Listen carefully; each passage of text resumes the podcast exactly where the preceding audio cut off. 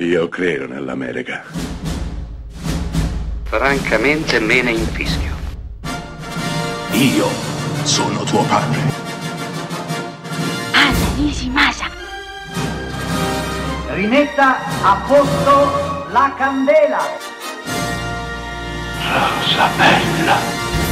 C'è un racconto, un bellissimo racconto scritto da Stephen King e contenuto in stagioni diverse, lo stesso libro che contiene anche Stand By Me e L'allievo, che si chiama in originale Rita Hayworth e la redenzione di Shawshank.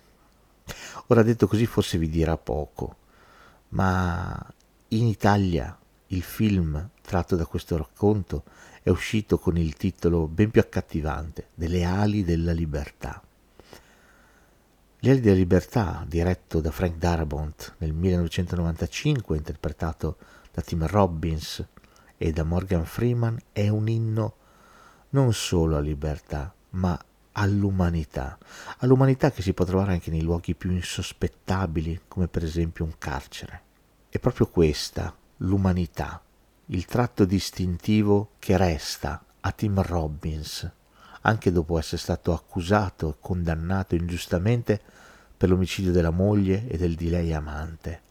Sì, l'umanità, l'umanità che non lo abbandona mai, nemmeno per un istante, nemmeno quando si chiuderà nello studio del direttore del carcere per far ascoltare a tutti i detenuti un'aria di opera.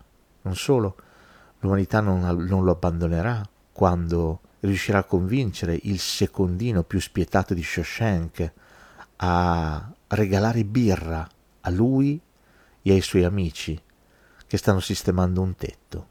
Ecco, l'umanità, ci dice questo film, ma ci dice Stephen King, la possiamo trovare davvero nei luoghi più insospettabili, perché l'umanità che si dimostra con l'amicizia, con il perdono, con la comprensione dell'altro, è probabilmente il valore più grande di tutti e il più difficile da conservare e da difendere.